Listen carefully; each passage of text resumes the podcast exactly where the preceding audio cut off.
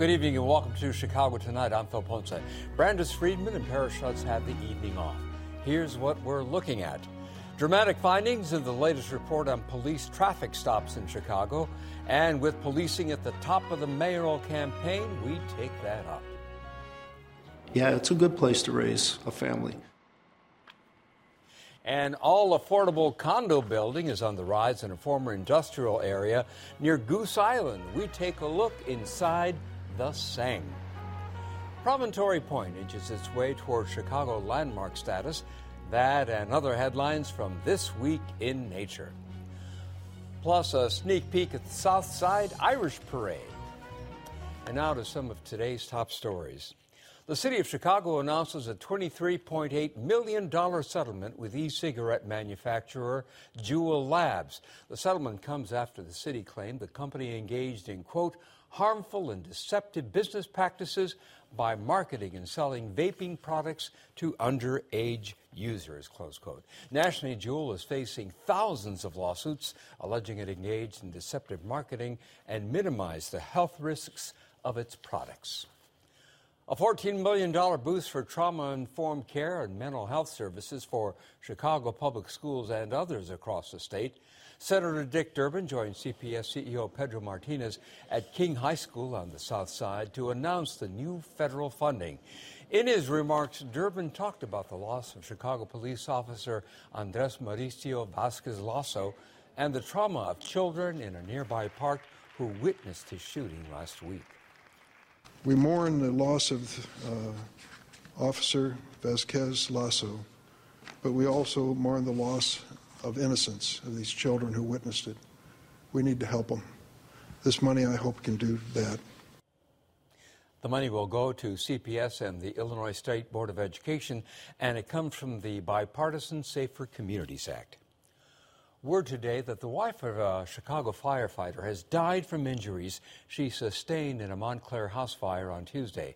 36 year old Summer Day Stewart died Thursday evening, one day after her seven year old son Ezra succumbed to his injuries.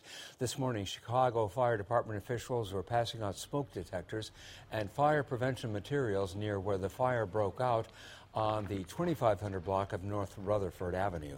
Day Stewart was the wife of firefighter EMT Walter Stewart, who rushed to the scene after a call came in over the fire department's intercom and he recognized the fire was at his home. The couple's two other young children are reported to be in, quote, extremely critical condition.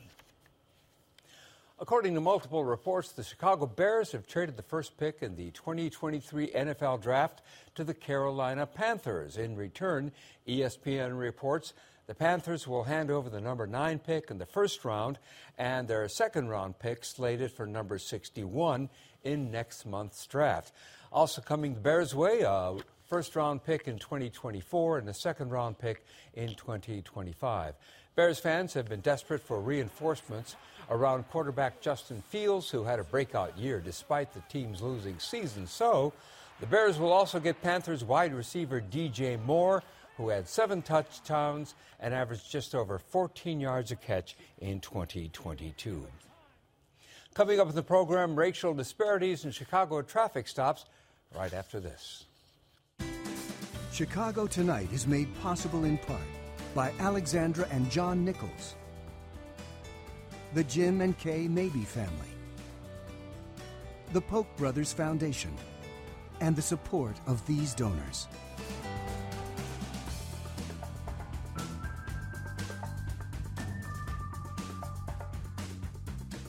The Chicago mayoral election has put a spotlight on public safety and police community relations.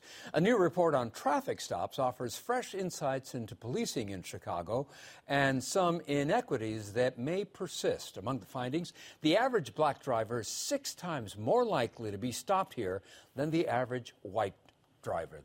Joining us now with more are Lauren Jones. She's staff attorney at Business and Professional People for the Public Interest, or BPI, and she's a member of the Free to Move Coalition. And Jose Manuel Almanza Jr., he's director of advocacy and movement building at Equiticity and coordinator for the Free to Move Coalition. That coalition works to create a more racially equitable traffic safety system in the city. By the way, we also invited the Chicago Police Department, which declined, but they did send a statement which we will get to later. And uh, let me, first of all, thank you for being here. Uh, Lauren Jones, what are the main takeaways from this study? Well, thank you for having us. Um, the main things that we took away from this study, first of all, is that the Chicago Police Department has been making an alarming number of traffic stops in the past couple of years. So, for instance, in 2015, they made about 86,000 stops, and by 2019, that number was at 600,000. And while it's dropped a little bit since the COVID 19 pandemic started, it's back on the rise again in 2021 with around 370,000 stops. And we have a graph, by the way. I think uh, if we have a chance, we'll uh, put it up here so we can uh, you can speak more directly to the increase. But uh, uh, Jose Almanza, why do you think the increase is, is happening? Yeah, the, the increase is happening because the police department has shifted strategies. So uh, before 2015, as you see in the spike, uh, they were doing stop and frisk. So they were stopping and frisking uh, people walking on the street, people just out uh, being pedestrians. Uh, and then after the consent decree, uh, that the Supreme Court fo- found that stop and frisk was unconstitutional, they had to shift strategies. So now they shifted to stopping vehicles uh, after that. And Lauren Jones, uh, aside from the spikes in uh, the number of stops uh, that we've that you've discovered uh, in the study, what else does the study tell you about racial inequities? Yeah, so we worked with the University of Chicago Data Science Institute to, to, take a really, really close look at the inequities that we uh, are seeing across Chicago. And one was mentioned that black drivers are more likely to be stopped, six times more likely to be stopped than white drivers. Latin drivers are more likely to twice as likely to be stopped than white drivers, but we also see geographic disparities. So 20% of traffic stops happen in just two police districts, the 7th and the 11th, which are on the west and the south sides of Chicago, um, the Garfield Park area and the Englewood area, which only contain 5% of the, of the city's population and are majority black. And we see in white neighborhoods that black and Latin drivers are more likely to be stopped as well in over 73% of police districts. And Jose, you personally have had experiences along those lines. What have your experiences been? What's happened? Yeah, I mean, I've been getting pulled over by police throughout my life as a teenager, getting my license uh, through my early 20s. And uh, I, you know, I figured once I get older, you know, these type of uh, situations will stop. Um, but they haven't. You know, I've been pulled over just a few times uh, in this this year so far, and each time, you know, I get a physiological response to it. I get nervous. I get sweaty. My heart starts racing. I start stuttering, and then I, ask myself, "Am I am I looking suspicious?" And this is this is conversations that I hear from folks all over the uh, west side and south side of Chicago of uh, people having similar reactions. And Lauren Jones, have you been stopped as well? I have been stopped. I was stopped a couple months ago just leaving my job, and, and that stop really echoed some of the data that we see. I was pulled over and asked a question about where I was going, and then she told me that I had an expired registration tag, which is a huge part of the, the, the, kinds of stops that we're seeing. Did you? And then I, I, I did, but it had just expired. Um, and so I, I, got that fixed. Uh, but I wasn't cited, which also is uh, mirrored in the data. Less than 5% of stops result in any kind of citation. What do you say to people who might be watching this segment and say, okay, my, uh, say my, my, my registration tag is expired, it's clear from the license plate, officer pulls me over, um, they give me a citation, they don't, no harm, no foul. And if people just go along with what the police are saying, then the incident uh, goes away in a, in a sense. I think uh, Jose's example really paints a picture of how these stops affect people differently. Um, that physiological response and the fear that you get, um, as well as just wanting to get from point A to point B without real interference in your life, is, is really a, a bigger impact on Black and Latina communities. And we're seeing that the, these impacts don't um, the impacts from stops include things like arrest and citation that are disproportionately harming black and Latina people. Well, as I mentioned, we did receive a statement from the Chicago Police Department, And uh, here's what they said. They said, in part, officers only conduct traffic stops when they have probable cause or reasonable articulable suspicion that a crime has been committed, is being committed, or is about to be committed. These stops are not conducted based on race. Additionally, as part of our ongoing reform and consent decree compliance efforts, CPD mandates implicit bias training for all Chicago police officers. Uh, Jose, your reaction to that statement? Uh, that doesn't add up to uh, my personal experience and also the experience of many community members that I've spoken to. Um, oftentimes it seems that uh, police are fishing for something, where we get pulled over for a broken taillight, for example, or having an unlit license plate.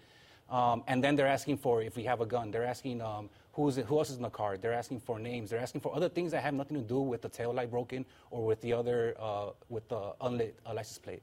And um, Lauren, your reaction to that statement? Yeah, I'll definitely piggyback off of what Jose said. Um, they suggest that they're making these stops because they have some sort of suspicion that criminal activity is happening. But the stops that we looked at for this report are based entirely on um, the stops that they're making because they saw a traffic violation and then decided to uh, continue to investigate for signs of criminal activity where there are very, very rarely any signs. And this, this needle in a haystack approach is, is leading to immense harm in, in communities around Chicago. Jose, as you know, in the current mayoral race, there has been a lot of attention put on the relationship between law enforcement and uh, people in the community. Uh, how does this study sort of inform some of the things that maybe should be on the table? Yeah, I think uh, our, our leaders need to be looking at what the data is saying. They need to really uh, listen to what community members are saying and really use this to, to inform policy. Because oftentimes community members are left out. If community members were brought to the table in uh, addressing CPD policy from the beginning, we wouldn't be here right now. And real quickly, Lauren Jones, uh, reaction to this study? Have you gotten any preliminary feedback from the community, from, uh, from the police department, aside from the statement we just read? From the community, absolutely. People are excited that we're looking at this issue, especially folks who are concerned about public safety and policing in their community. They want data driven solutions. They want um, they want community and public safety that makes sense for them. From CPD, we haven't had a response yet, but we hope that they'll see the data and, and respond um, in a way that makes sense for the people of Chicago. Lauren Jones, Jose Almanza, thank you both for being here. Appreciate thank your you. insights. Thank, thank you. you so much. You. And up next, an inside look at an all affordable condo building near Goose Island. So stay with us.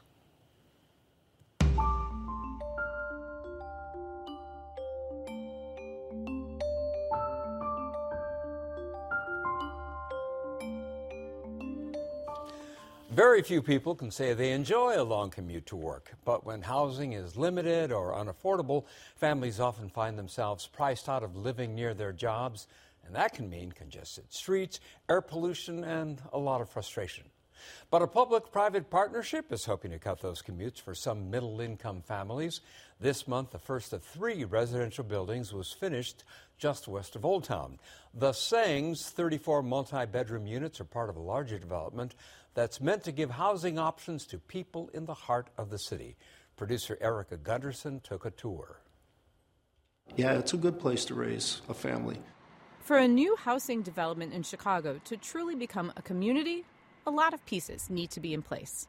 There are tremendous amenities, everything from uh, a 97 walking score to uh, fantastic transportation, great schools, playground on site to provide open half acre of public private park that we will maintain and, and program. Uh, Structured Development founding principal Mike Drew says he believes it's all there for the new 34 unit condo building, The Sang, located a few blocks southeast of North and Clybourn Avenues. And, Drew says, it's a bargain.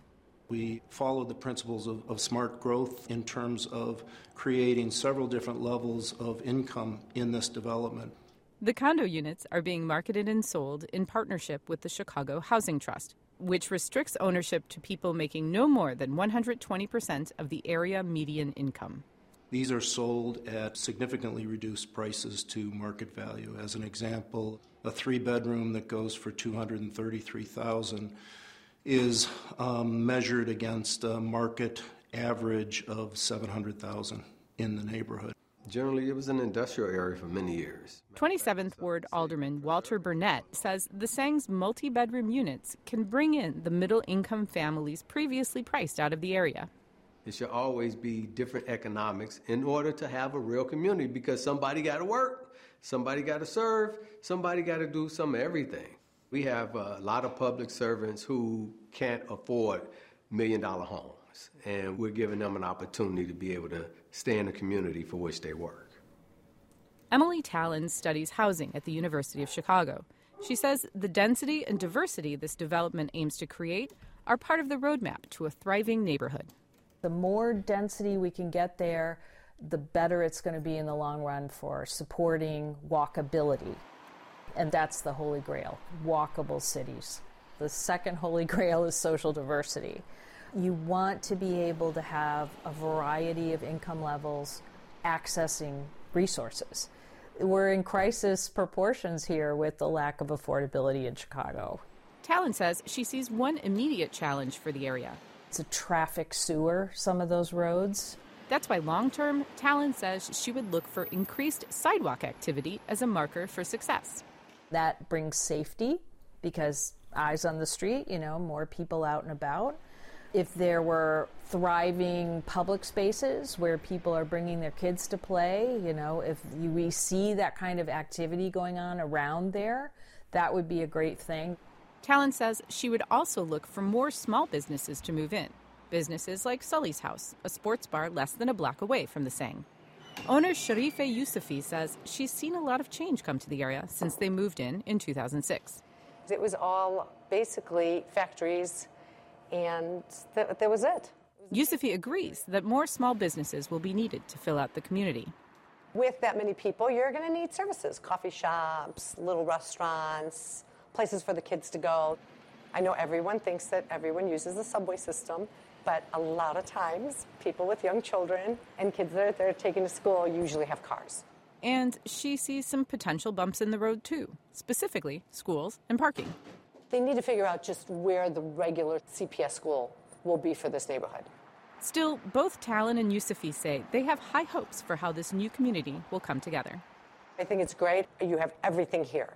I feel like the development has all the right ingredients and it will gel. It's just let's hope it gels in the right direction. For Chicago Tonight, this is Erica Gunderson. Applications for the Sang close this week, and the lottery drawing for all applicants takes place next week. And if you're wondering about the name, it comes from the Sang Company. That's a furniture hardware manufacturer that once stood on the site. Rare 300 million year old fossils have recently been discovered in northern Illinois. Well, rediscovered, that is. And Promontory Point is inching its way toward official Chicago landmark designation. WTTW News reporter Patty Wetli joins us now with more on those stories as part of her This Week in Nature column. Patty, good to see you. First of all, let's start with the fossil story. You say the fossils weren't discovered, but actually were rediscovered. What do you right. mean?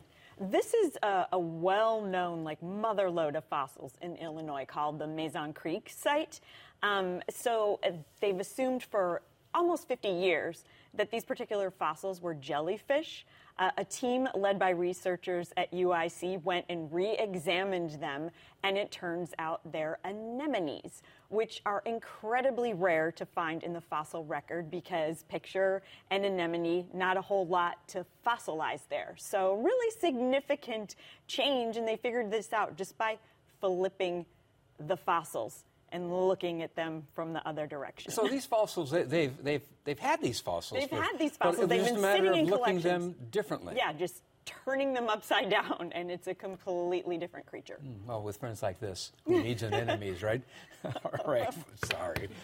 Yes. Anyway, if you've been following news about Promontory Point uh, and its path to an, becoming an official landmark designation, as Patty has, uh, it's been a 20-year fight. What is Yes. the latest? So we got uh, approval to be a Chicago landmark, final approval from the Commission on Chicago Landmarks.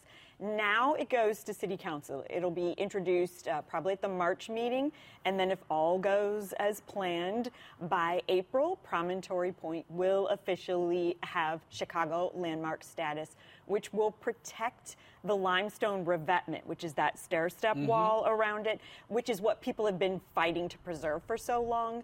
Interestingly enough, um, when the, the Landmark Commission passed this, they also added protections for the landscape plan. So there's this sort of ring of trees around the site and a meadow in the middle. That will be landmarked as well. So that can't really be altered.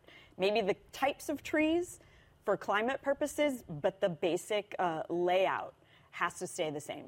Is this unusual that that a that a geographic uh, area has been designated landmark? Because usually you think of landmarks right. as buildings or uh, streets or something like that. There, there is precedent for this. I believe the Alfred Caldwell Lily Pool in mm. Lincoln Park might also be a landmark. Some of them on the Register of Historic Places, um, um but it's not like super common. Interesting. Yes. Patty, thank you so much. Thanks, Phil. And you can read Patty's This Week in Nature column on our website, WTTW.com slash news. And up next, the tales into one of the city's biggest celebrations for St. Patrick's Day, happening this weekend. But first, a look at the weather.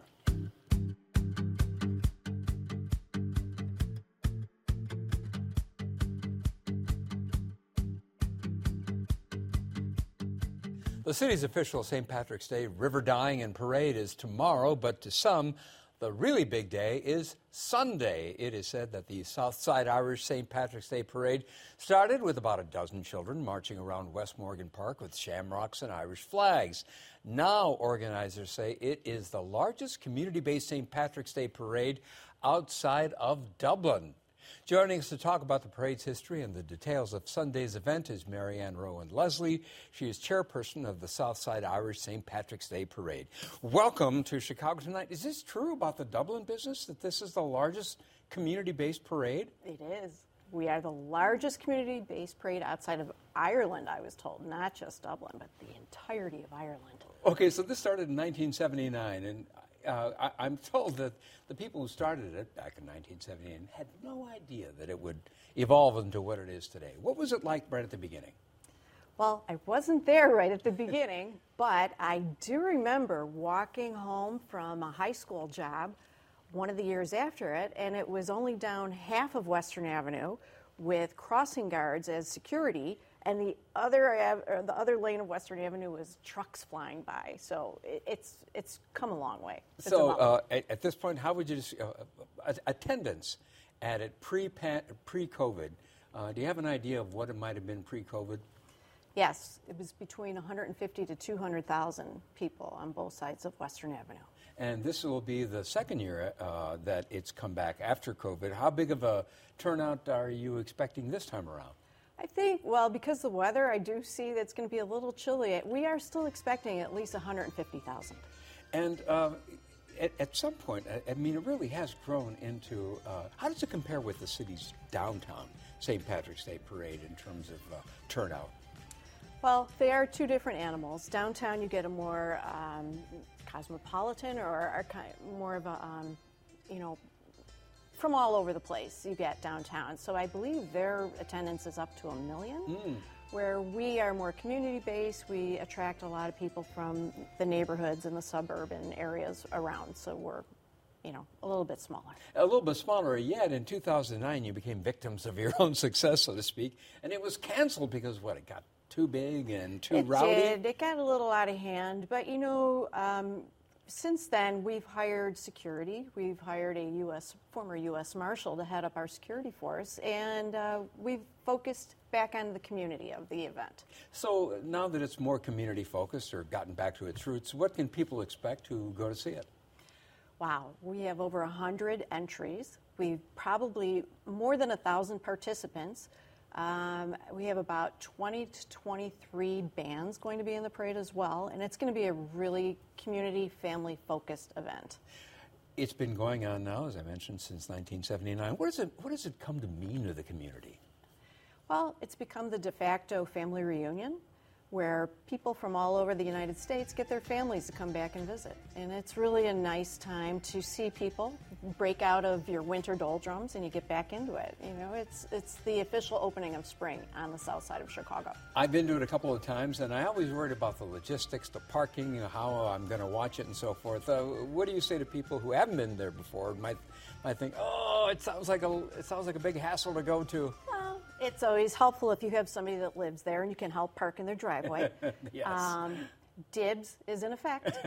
So, you know, get So there early. up. Get there early. And then, um, yeah, they shut the streets about 9, 10 in the morning. So it's always good to get there early. What's your favorite part of the parade? Oh my gosh, it's all fun. You know, in the morning, um, there's a mass at St. Cajetan where everybody kind of goes there first, and then you go home and you have brunch, and then that's the big thing is like the brunch before the parade, where everybody gets and ha- they start having their family parties, and that's where you see everybody. Everybody comes back and they just get to visit and be family again. So if we give out your address, people can come to brunch at your house? Come on down. Come on down to West Bev. Marianne Rowan Leslie, thanks very much for coming. Good luck with the parade. Thank you very much. You bet. And that is our show for this Friday night. Don't forget to stay connected with us by signing up for our daily briefing. And you can get Chicago Tonight streamed on Facebook, YouTube, and our website, WTTW.com slash news. You can also get the show via podcast and the PBS video app. And join us tomorrow night at 6 for Chicago Tonight Latino Voices. Why Cook County is known as the worst neighbor in the country when it comes to air pollution. And then at 6:30 tomorrow on Chicago Tonight Black Voices, the Woman King snubbed from nominations. We talk to folks in the industry who argue why the Oscars are still, quote, so white. Now for all of us here at Chicago Tonight, I'm Phil Ponce. Thank you for watching. Good night.